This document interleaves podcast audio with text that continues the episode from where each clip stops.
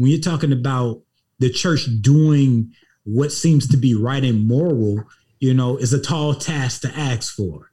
You know, at every point in history, uh, we would say that the church has been critical, you know, uh, uh, for for for transformation. Mm. Uh, but but also the church has been integral to these these aspects of terror. Mm. There is no there is no you know slavery in the history of subject racial subjugation without the theological justification yeah. of believing that black people are chattel and yeah. property. You know there is uh, no, in some sense, you know, wealth gap or incarcer- incarceration rate without these ideas of politics and punishment and morality, much rooted in these kind of ideas of divine nature. There is nobody shooting somebody and beating somebody up that's trans and gay without the religious idea of what who, whose body is worthy of love and whose body is worthy of death and condemnation. You know, there's always this religious theological justification. Mm. And so the church, we must be honest about that. Um, and we must be allow, allow other people to see our stories and, and and allow other people to tell our stories for us and try as best we can, you know, to to to to to tell some type of better stories and become the answer to the problems many times that we created and protected and gave and gave justification for.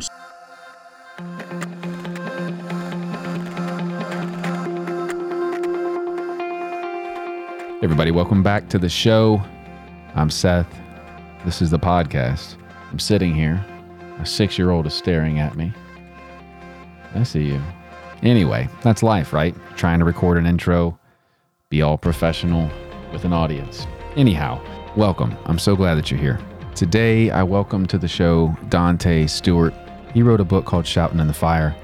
It's a very hard book to read, at least it was for me and you'll hear a bit of that interwoven throughout the episode. Now, a couple disclaimers as, as you listen to this one. He had his newborn child with him, and um, because of that, I've edited some things out just for privacy. I, uh, I felt like that was what I'd want someone to do for me. But you'll still hear the baby in the background a little bit here and there, and that's okay. Not a big deal. Anyhow, let's do this thing.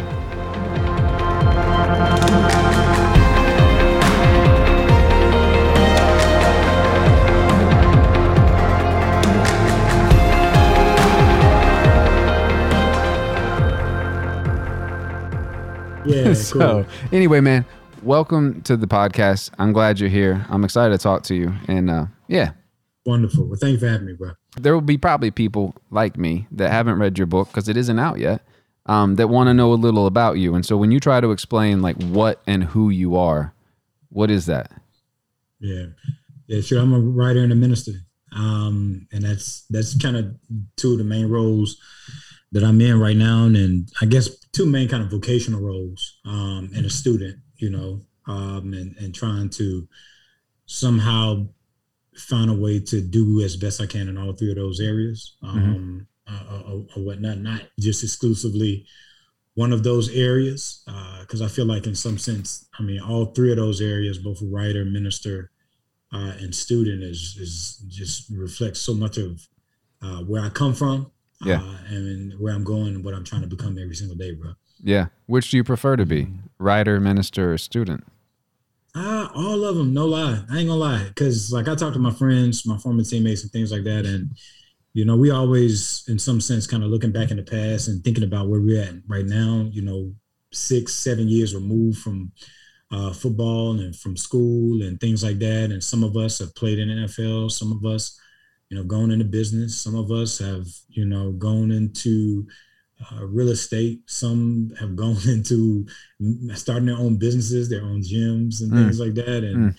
I'm the one out the bunch who's the writer. Uh, so a lot of them, many of them have gone into ministry as well. And so um, we we talk kind of, you know, uh, about dreams and dreaming and things like that. And, and as I say, you know, I'm I'm living a dream. There's nothing you know, there's there's I mean, all three of those those roles uh, are so integral to to how I understand myself, my own self self conception, um, as and as it relates to what I'm trying to become you know? And so yeah I, I don't think i don't think i would be who i was without all three of those because they represent three kind of various experiences of the world and even of myself and they teach me so much so mm. yeah. But i but i really like to write. I love to write a lot i didn't google your your career in south carolina what exactly did you play on the football team cool i, I like it that way yeah it's cool I, yeah it's cool i play cornerback oh okay yeah, yeah. So I yeah. played defensive back. You know football pretty good. Uh, well, I'm from West Texas. Played ball all throughout oh, high school. Okay, um, okay, yeah. So I play corner. Yeah, but yeah, Friday. You know, you don't miss a Friday. You can miss Sunday in my Southern Baptist yeah. church, but you don't miss Friday.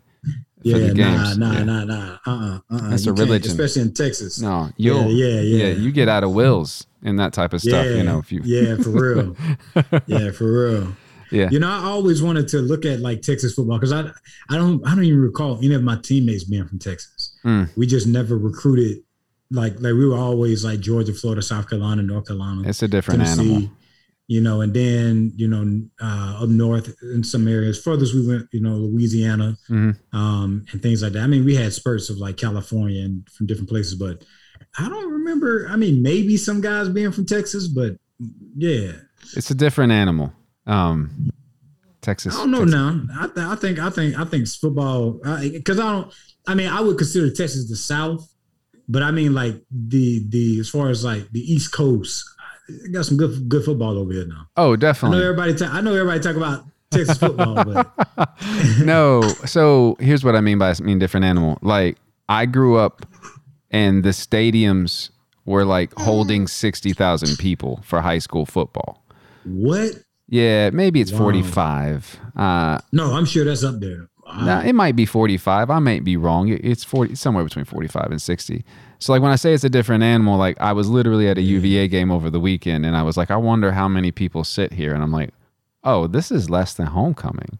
So like like wow. like to go from being good in Texas football to then playing it at really most colleges, it's like, oh, I I, I see you. Like so, it's not intimidating, is what I mean. It's a different mm-hmm. animal because if you're mm-hmm. from a mm-hmm. big city, um, yeah. You know, you, then you walk in, you're like, oh, cool.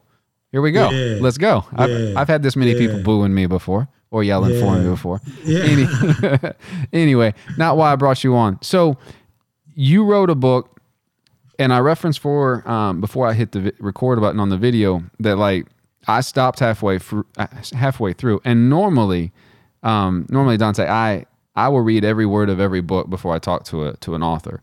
And I tried mm. three times to read through your book. Mm. And each time I got about 48% in, and I only know the percentage, not the page number, because that's how the Kindle app works. And so I don't actually mm. know how many pages I am in.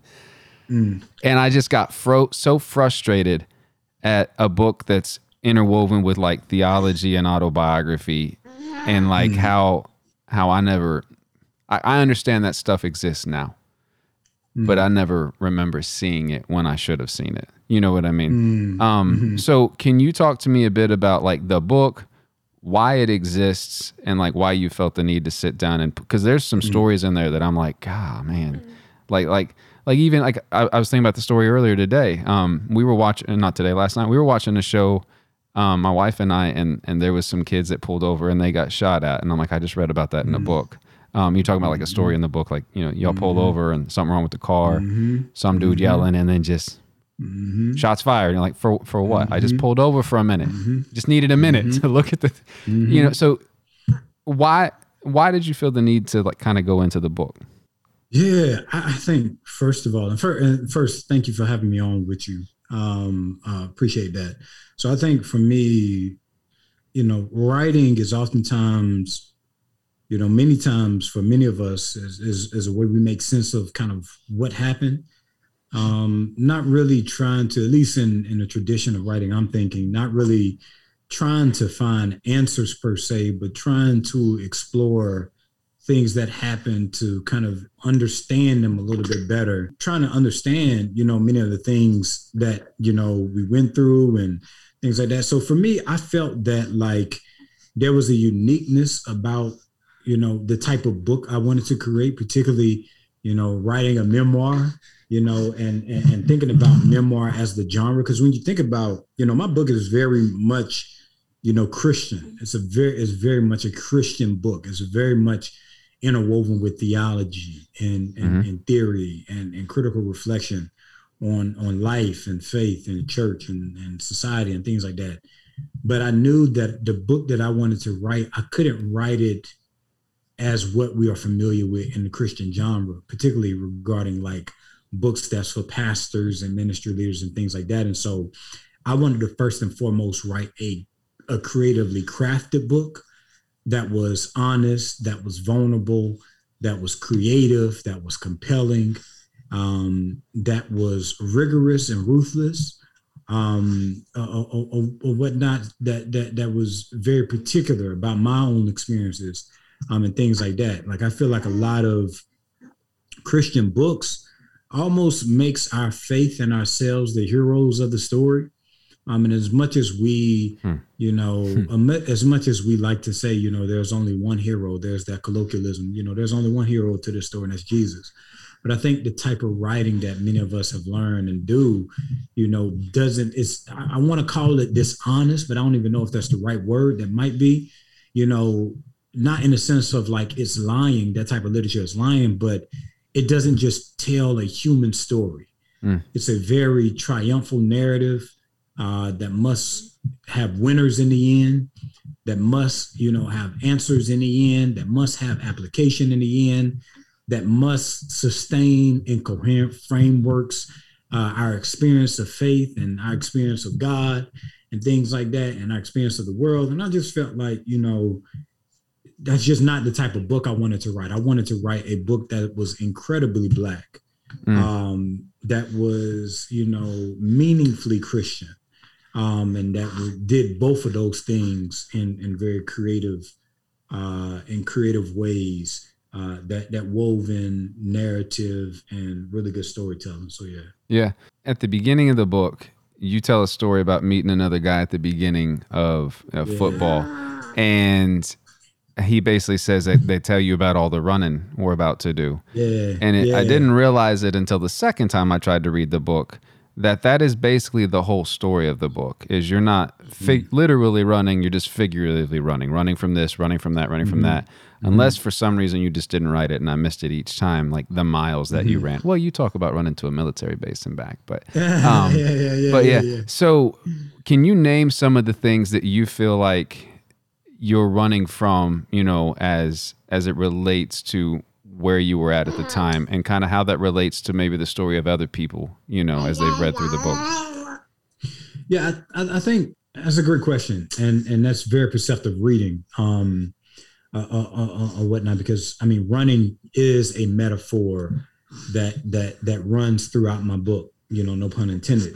Um, you know, it, it it's interwoven in my own story. You know, whether I found myself at home or whether in church or whether on the football field or you know in, in different areas you know I, I ran and i think running for me was as as, as i write you know it, it was a way to mask so much of the pain and the trauma and the confusion um, and, and even the wounds you know and, and even my failures.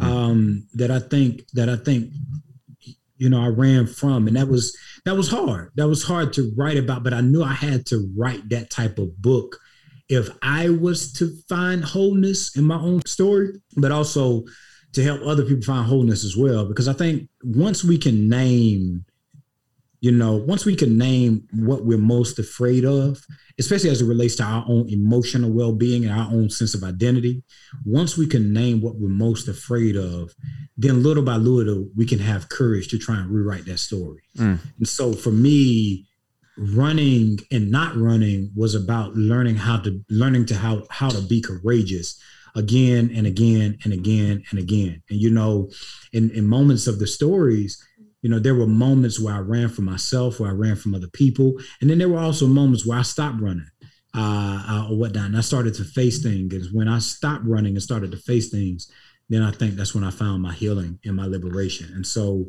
yeah, yeah.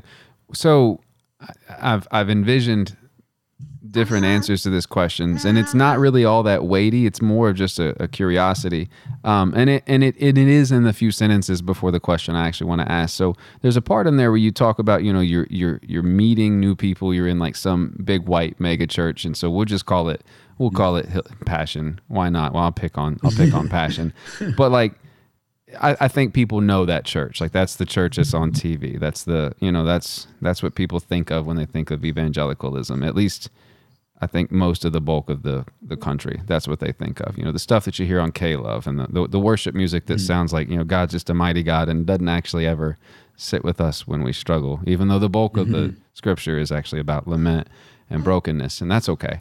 Um, so what are you exactly spray painting on trailers around in the neighborhood as a as a kid? Like you you write that you know used to get yelled at for spray painting trailers in yeah. the neighborhood. Like is that like like people's trailers? Is that like house trailers? Like what is that? Like what are you spray yeah, painting? Like the, yeah, it's like back in the country when we was younger. You yeah. know, we would we would just have black spray paint, and we just be like spray painting cuss words, cuss gotcha. words. We would be yeah. spray painting gang signs. All right, you know, it, it, would be everything we would be doing, bro. We'd just be going around, just like finding something to do in the country, bro. Just like you know, and then we got some paint in there, and you know, we went around. Fair enough. Started, I just read it. I'm like, what would you be like? Are you painting people's houses? Like, what are you painting? No, no, yeah. no, no. It's like it's like it's like doggone uh San Andreas, Grand Theft Auto San Andreas, bro. Like going tagging places. Yeah. You know, with my with my street name, Sugar Hill Lane. You know, like fair, fair enough. it was very childish. Um, yeah. whatnot. So, yeah. yeah. So you go on to say a few sentences after that. You know, you were introduced to white Catholics, evangelicals, atheists, progressives, conservatives, and I can't remember what it says after that. But then what I wrote down is you say the thing I didn't realize was that realize was that both of our stories had already been told by this nation in ways that we could later that we would later have to reckon with. We were walking into scripts that had already been written. We were individuals, but we were also performers. What are those scripts? Not just for, for mm-hmm. black people, but for the white people as well. Like, what are those scripts that you're referencing? What is that? Like, what are you saying? Yeah, yeah, yeah. So that that's when you know I'm thinking sociologically that you know we are we are individuals, but we're also a part of history, and history you know, as Baldwin would say, as James Baldwin would say, lives in us. Mm-hmm. And so when I'm thinking about uh, these scripts, it, really grew out of my reading of uh, Richard Hughes' incredible book, um, Myths That America Lives By, uh, White Supremacy and the Story that, Stories That Give Us Meaning. And Richard Hughes talks about myths and that myths are not just ficti- fiction, which they are, but myths are you know those powerful stories that lie at the heart of how we name see and act within the world.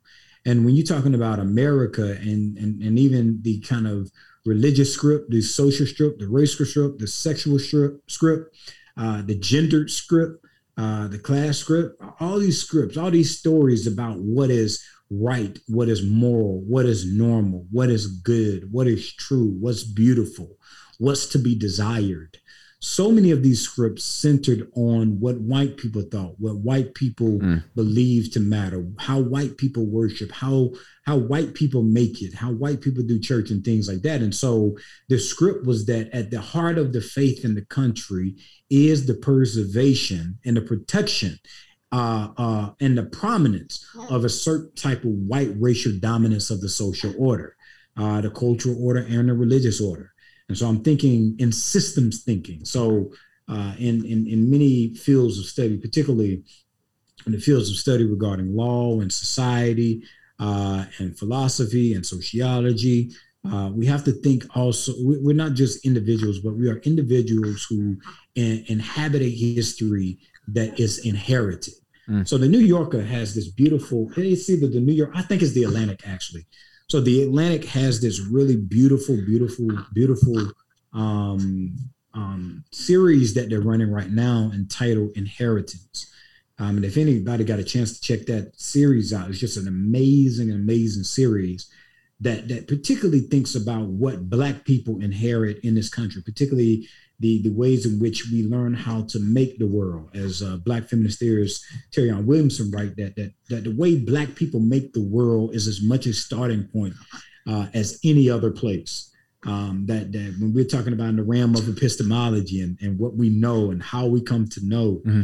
Uh, white ways of thinking that's bound to where many of us in those churches found ourselves in, which I would name to be white social space, has visions and values that they that they believe to be right and that we should all accept and mm-hmm. that we cannot name because it's the given, it's the ungiven given. Yeah. Uh, or, or, or, whatnot. And so it's just like playing sports. You know, I'm an individual, but once I put on a jersey, I'm a part of a story and a history larger than me. And when I step on the field, I step into that story.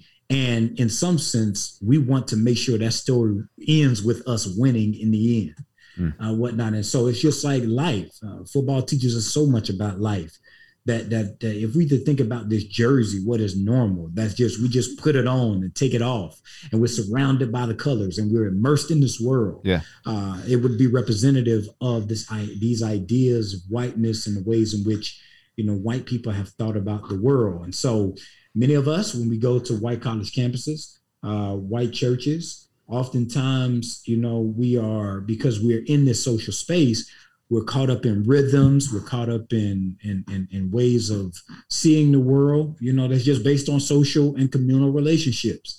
And that in, in turn changes us and changes how we see the world. Yeah. And it reinforces these narratives or what Richard Hughes would call these stories that give us meaning. It reinforces it you know what people believe about god what believe, people believe about patriotism what people believe about the world. And so you know that's the script you know that i think we inherit uh, that's fundamental to the ideas and notions of purity uh, and morality that so surround our country and our religion. Um, and that's the narratives that i wanted to deconstruct uh, in a sense of not saying that everything that that that my book is centered on deconstructing those narratives because my book is not. My book is not written to white people. It's right. not written to help white people become better humans or less racist or more moral or better Christians. My book is particularly written to us as black folks so that we may be seen, inspired, protected, and loved. Um, and so for me, a part of kind of deconstructing that narrative and rewriting that narrative or retelling that story was about doing what Elizabeth Alexander and her beautiful work entitled The Black Interior was trying to do. And that is this idea of looking again at our Black lives, mm. looking again, you know, at our stories, looking again at our humanity, and yeah. realizing that we do not just die, but we live. And when we live, we make something of the world that we live in. I have that book. I haven't read it. It's a book of poetry, right? It's, it's a black. No, no, no. Black, it's yeah, yeah, but, yeah, yeah, with yeah, the orange yeah. face on it. Yeah. Oh, yeah. bro, bro, you gotta. I read, haven't you, read it. A friend of mine, uh, a friend of mine recommended it, and it's a friend that I trust. And he's like, "Dude, you got to read it." And I said, "Okay." And so I bought it, and just I haven't read it yet. It's it's over there. I swear there. by this book. I swear by this book, and I quoted. I think two. Well, I think I quoted twice, but I also quote her. Her um her I quote her. I went to her website because she's apparently like done some work with Michelle Obama. Oh, she's done a bunch oh, of she's stuff. amazing. And I was You like, how have I never too. heard of her? Um, Yeah, you should get this too. They have her essay from the New Yorker called "The Trayvon Generation." Mm. Um, and it's it's one of the last essays uh, in this writing on Black life from the New Yorker. So it's called "The Matter of Black Lives." I was trying to read Um, it. her her her essay, the the the Trayvon Generation, is absolutely stunning. And the Black Interior, it changed the way I wrote the book. And I think this is this is why I think there's a certain type of uniqueness about what I was trying to do and what I felt like I accomplished. Is that like you know I wasn't even trying to make us as Black folk heroes in this story. I just wanted to write as honest as possible, centering us and our lives to say, okay, what can we learn from us? What can be gained uh, or whatnot? How can we look into the interior part of our lives and scope out the beauty and the love, the joy, the failure, everything uh, uh, uh, uh, that can be explored in, that, in, in our lives, and what can we gain, and what can what what can be gleaned from it.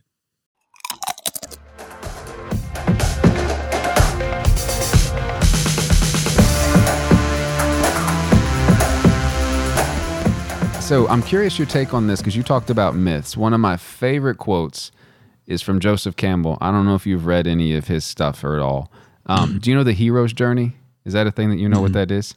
I'll have to grab your email. I'll send you some stuff. It's it's if I'm gonna overgeneralize it, it's a narrative of like every pivotal moment in in in usually narrative. And so he takes it from like stories and legends and myths. And so there's like a person that answers a call.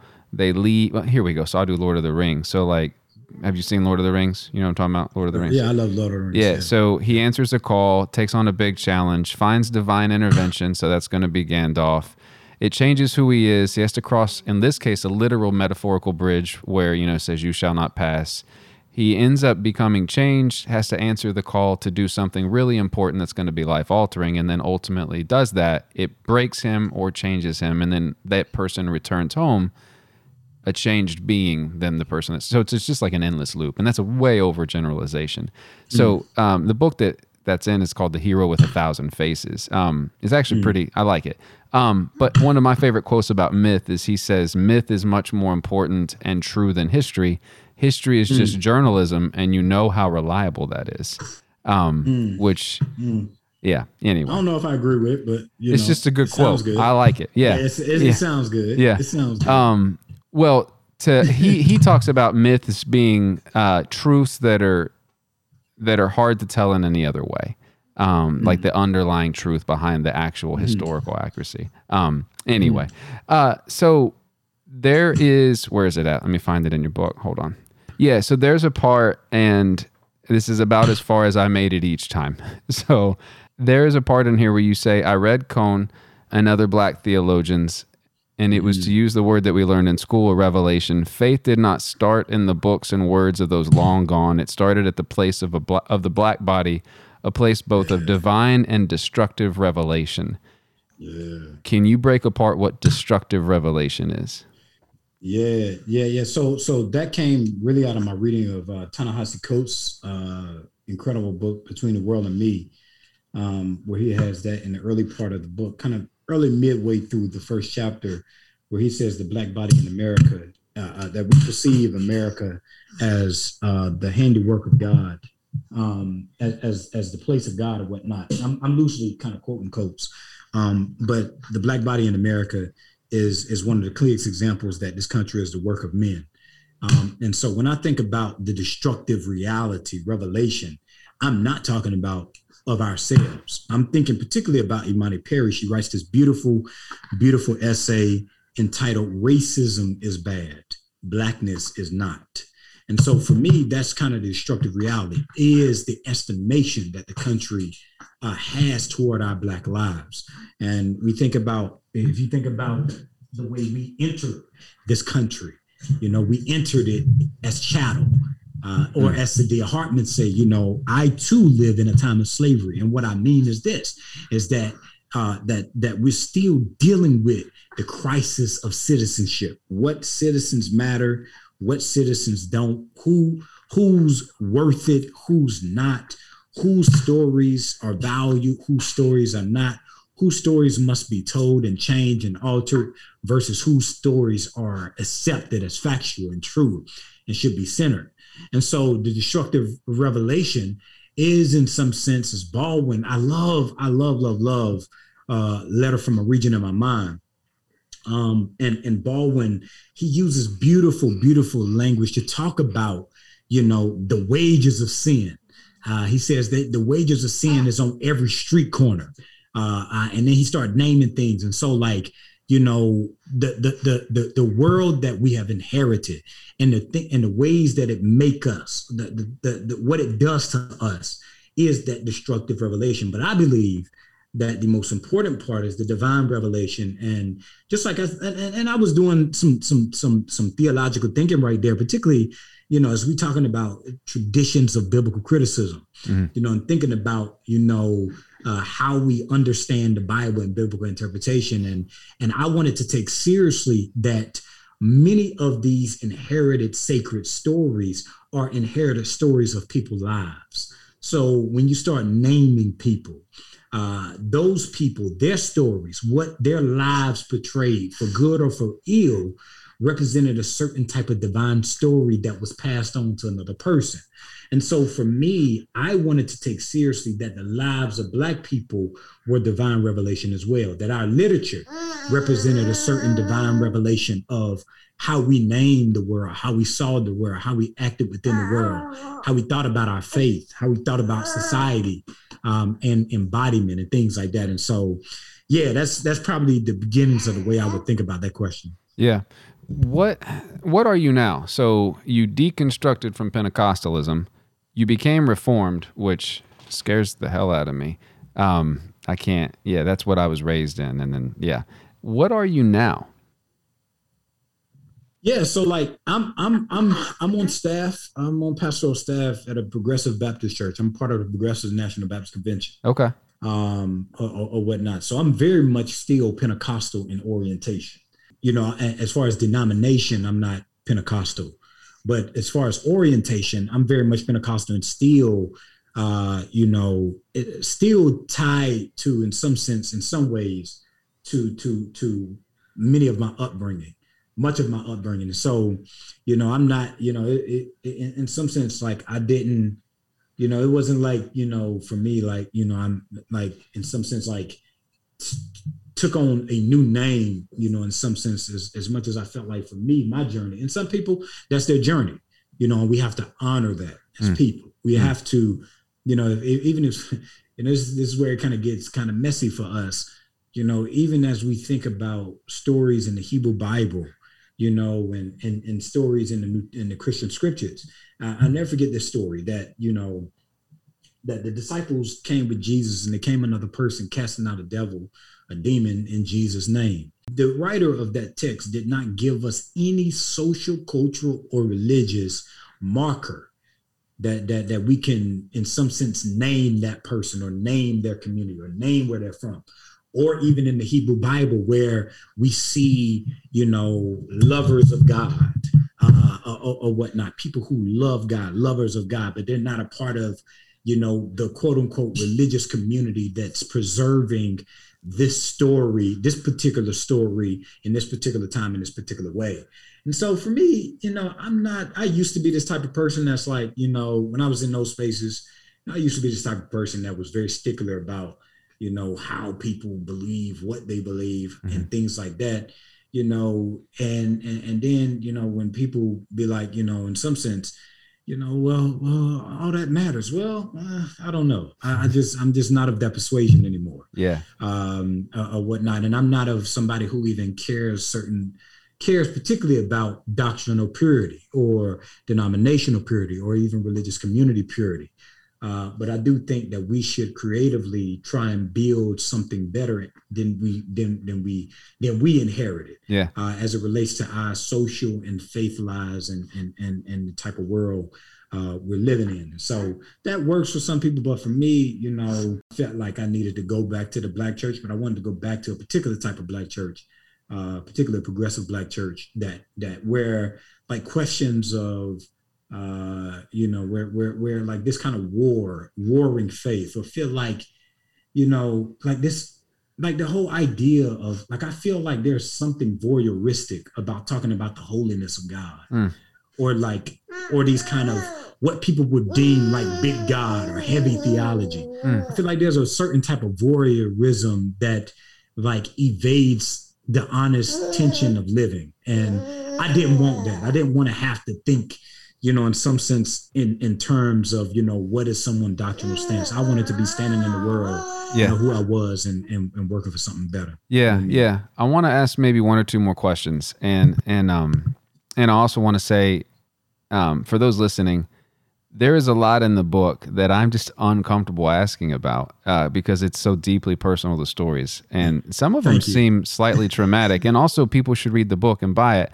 I know you said you didn't write it necessarily for white people, but I, I know I, I gained um, better context for some things from from looking at it and and, and reading it. Um, I'll also say I, I, I like what your thoughts are on the Baptist church there, or on the church overall. But um, yeah, I happen to be cooperative Baptist, and one of my favorite parts about Baptist is priesthood all believers. So you do what you want to do, I'm gonna do what I want to do, and just be yeah. just, just hey, just stop, stop, stop, hey just stop it. just stop. Just yeah, because I mean, because on the real, if you read church history, that's just the reality of the story that we're walking into when we talk about we're Christian. Yeah, is that there? I always say, you know, there is no such thing as a singular Christianity.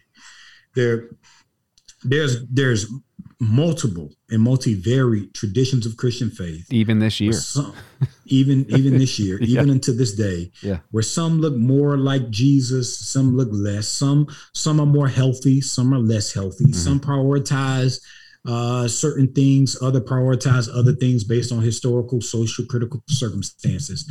You know what what I think our job is to do is you know stay be rooted wherever we're rooted, but also critically you know examining where we're rooted while also you know trying to tell a better story with those within our tradition and those outside of our tradition i just yeah. think that's you know, I just think that's a better way. Yeah. So, final three questions. One is related to something you say in the book. The other two, and this is the risk of, of having a minister on, a preacher on, is is you may preach, and that's fine. Feel free to preach. Yeah, nah. um, my brain ain't my brain ain't there yet, so that's fine. Yeah, I can't. I can't. That's fine. So yeah. you write in here.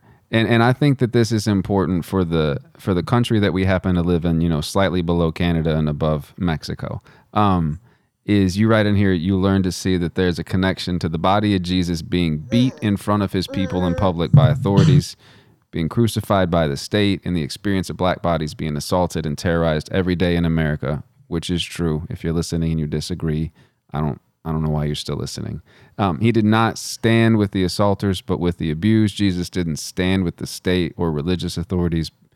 Uh, and then you go on to talk about dignity and resistance and power and justice and love what does the church do with that? Like, what? What I mean, I mean, you're holding your daughter. My my son will literally come in. The dogs are going to start barking here in a minute from school. Like the way that we treat one another and the apathy that comes from it can't be what the church is. At least that's not one I want to be a part of. So what do we do with that? Mm-hmm. I mean, I'm so limited in answering that question. I'm I'm just not a type of person that like, you know, a writer. I'm a writer, mm-hmm. you know, and so I, just think sometimes the best of writing is the type of writing or thinking that that doesn't necessarily wonder about like the answers or what do we do you know I, will never forget reading um, octavia butler in essence magazine it was entitled "A Few Rules for Predicting the Future." Uh, and I think I think you know, given our history uh, and the years, particularly the last two years of our lives collectively, uh, many people are wondering what will our futures, uh, particularly individually, you know, what will our futures look like, and collectively, what will our future look like in the singular. Um, and and and she tells a story of a student coming up to her and, and asking her, you know, hey, so I was reading your book of the parables, parable of the sower and parable of the talent. You know, is it that bad the way you talk about it? You know, as many people would say, her literature uh, was a certain type of apocalyptic genre. You know, it it it, it dealt with you know society uh, in in in I think I think uh, uh, Eddie Glaude uh, talked about this with Baldwin in his book Begin Again uh, in the after times uh, uh, or, or, or, whatnot. And so the student asks, "Is it that bad?" And you know, uh, Tavia Butler said, "You know, I didn't create the problems uh, or whatnot. You know, I just let the problems that we already know exist. I looked at them 30 years later." Uh, and I told the story of the way they turned into full-fledged di- disasters. Mm. And then the student asked her, "What do we do? What's the answer then?" She said, "There is no answer. There are a multitude of answers and you could become one if you so choose. Mm. And I think, and I think that that story is instructive for us. Is that oftentimes, as uh, the the the Catholic theologian uh, uh, Henri Nouwen would say, that that we always are in danger of looking for the final solution. Um, and as a writer, I just don't, you know, what do the church do with that? I don't know. You know, I know what I'm trying to do with that. I'm trying to I'm trying to write better. I'm trying to allow that to help me have a more whole and healthy theology. Uh, I'm trying to allow that to help me become a better neighbor, a better Christian, a better human being.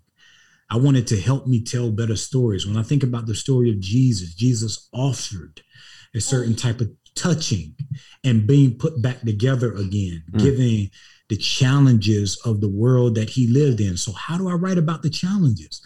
How do I write about the things that are problems that's turning into disasters? That's, I guess, that's a part of the equation. That's a part of the solution. That's a part of becoming the answer. Is me being willing to tell the story of us and willing to tell the story of myself and implicate myself in ways that are honest you know, but not not narcissistic. Mm. You know, I feel like there's a way to tell a story where like, you know, like it it's almost like it's like what what Imani will write in Breathe, where she where she talked about, you know, people like like like black like black people dying is commodification. It is social and cultural capital.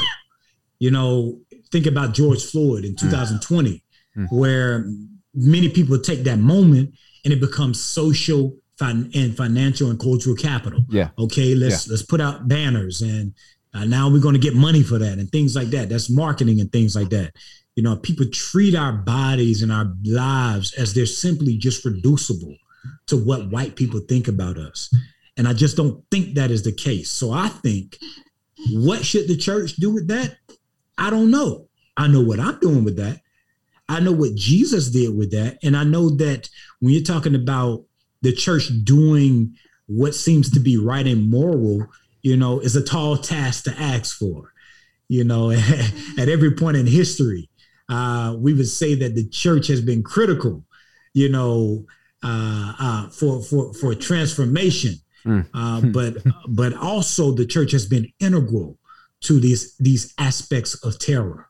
Mm. There is no there is no you know slavery in the history of subject racial subjugation without the theological justification Yeah. of believing that black people are chattel and Yeah. property.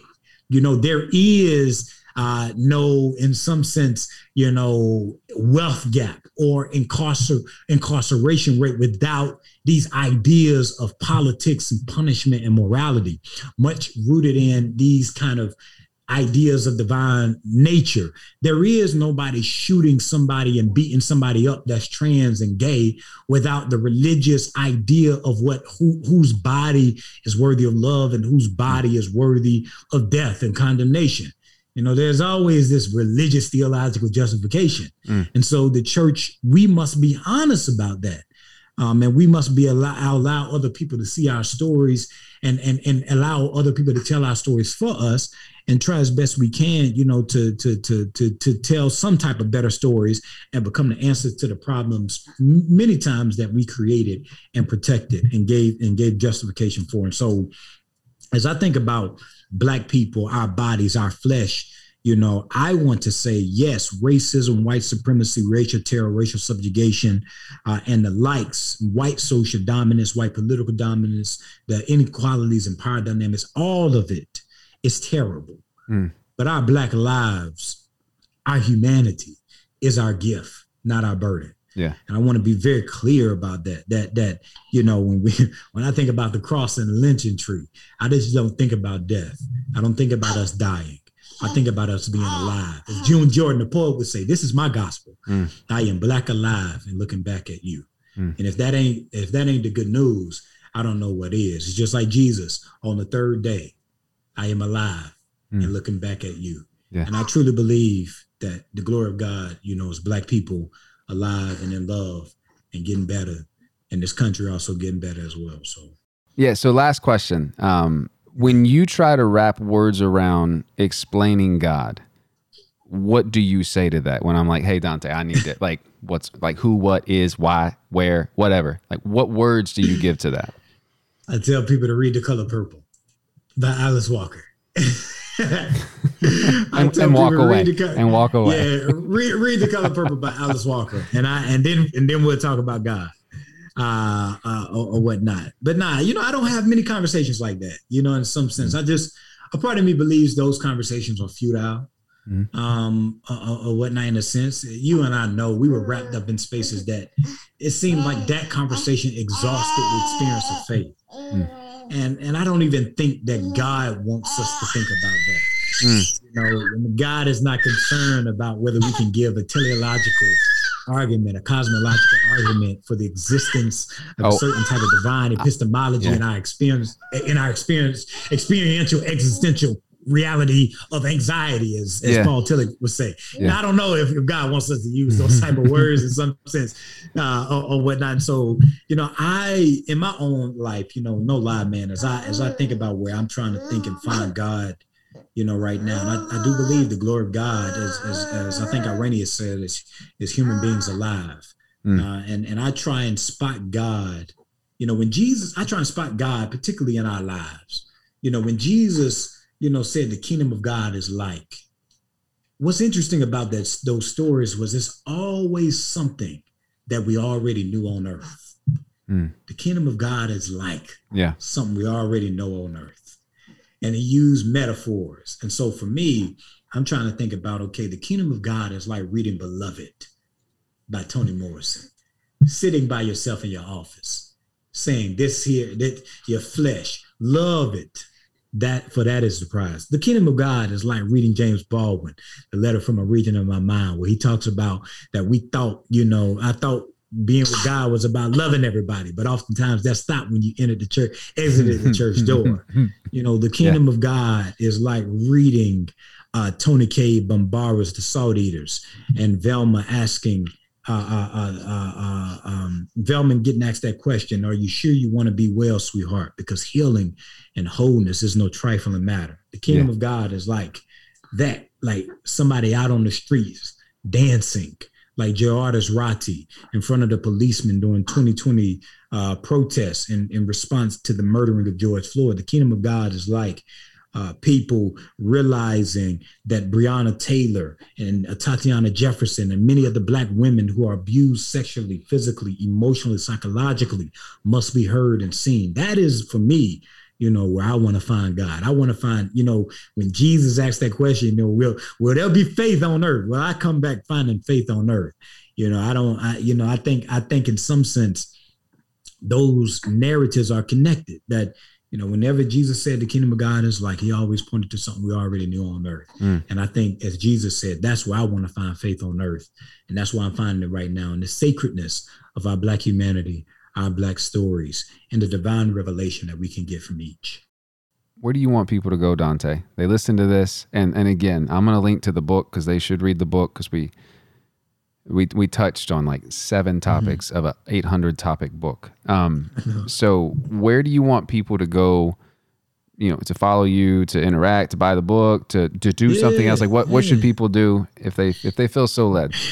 Yeah, I think I think I usually recommend books to people, tell them to read. Um, I think everybody should read The Yellow House by Sarah Broom. Um, it is probably one of the most beautifully black books that I have read in recent days. The Yellow House by Sarah Broom, Men We Reap by Jesmyn Ward, Heavy by Kiese Laymon, The Secret Lives of Church Ladies by Deesha Philyaw, The Prophets by Robert Jones, mm-hmm.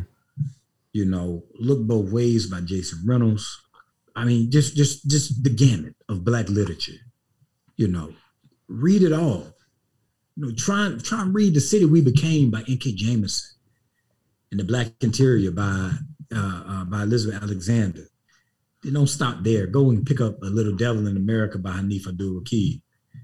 And don't stop there. Go and look at Black Buck by Mateo and Unbound by Tarana and Somebody's Daughter by Ashley Ford. Mm and and and and and and don't just stop there. Go go go and read Darnell Moore's "No Ashes in the Fire," and the ones who don't say they love you by Maurice Ruffin, and all these black stories. Read them, ingest them, digest them, sit with them, read the classics in Black Lit. Toni Morrison, Alice Walker, Nikki Giovanni, Toni Cade, Nella Larsen, Jean Toomer. Read the classics. Go back and sit with that. And I think in some sense there will be revelation mm. of what I believe is the world that God desires and what what God desires of our faith lives, particularly a certain type of honesty, certain type of love, certain type of vulnerability, a certain type of dreaming, what can be possible for us. And so if you want to keep up with me, just go to Twitter or Instagram and my uh, handles are all the same. It's at Stewart Dante C.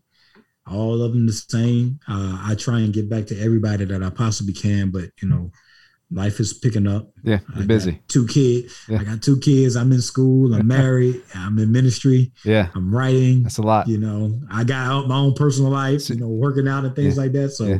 I try and hit everybody back, but I'm Yeah. forgive me if I fail. Does your wife do what I do and say, "Hey, I'm gonna need you to start saying no to a few things"? You just keep saying, "Sure, Oh, let's do yeah, it." Yeah, definitely, definitely, definitely. She is definitely the one that tells, and, and she is she's the one who knows. Like, Yeah. nah, you're doing too much. Yeah, Come yeah. I, th- I told him I'd do this. We're not going to do that. I'm Yeah, like, I'm gonna nah. text him and say we're not going to do that. We're Yeah, not. That's not yeah, happening.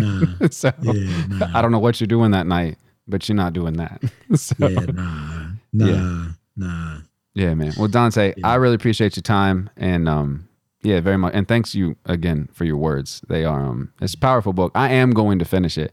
Um, I had another issue with another book similar, not to yours, but um, I read a book by uh, called uh, "Without Buddha, I Could Not Be Christian" by Paul Knitter.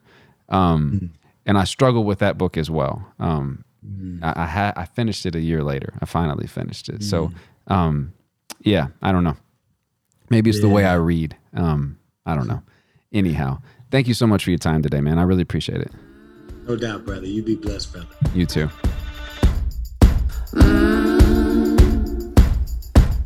Now, I haven't added it up, but there are hundreds of thousands, if not millions, of podcasts on the internet, and I am humbled that you continue to download this one. If this is your first time here, please know that there are transcripts of these shows. Not always in real time, but I do my best.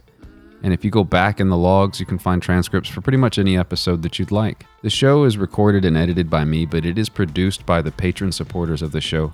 That is one of the best, if not the best, way that you can support the show. If you get anything at all out of these episodes, if you think on them, or if you, you know, you're out and about and you tell your friends about it, or hey, mom, dad, brother, sister, friend, boss, pastor, here's what I heard. What are your thoughts on that? If this is helping you in any way, and it is helping me, Consider supporting the show in that manner. It is extremely inexpensive, but collectively, it is so very much helpful. Now, for you, I pray that you are blessed and you know that you're cherished and beloved. We'll talk soon.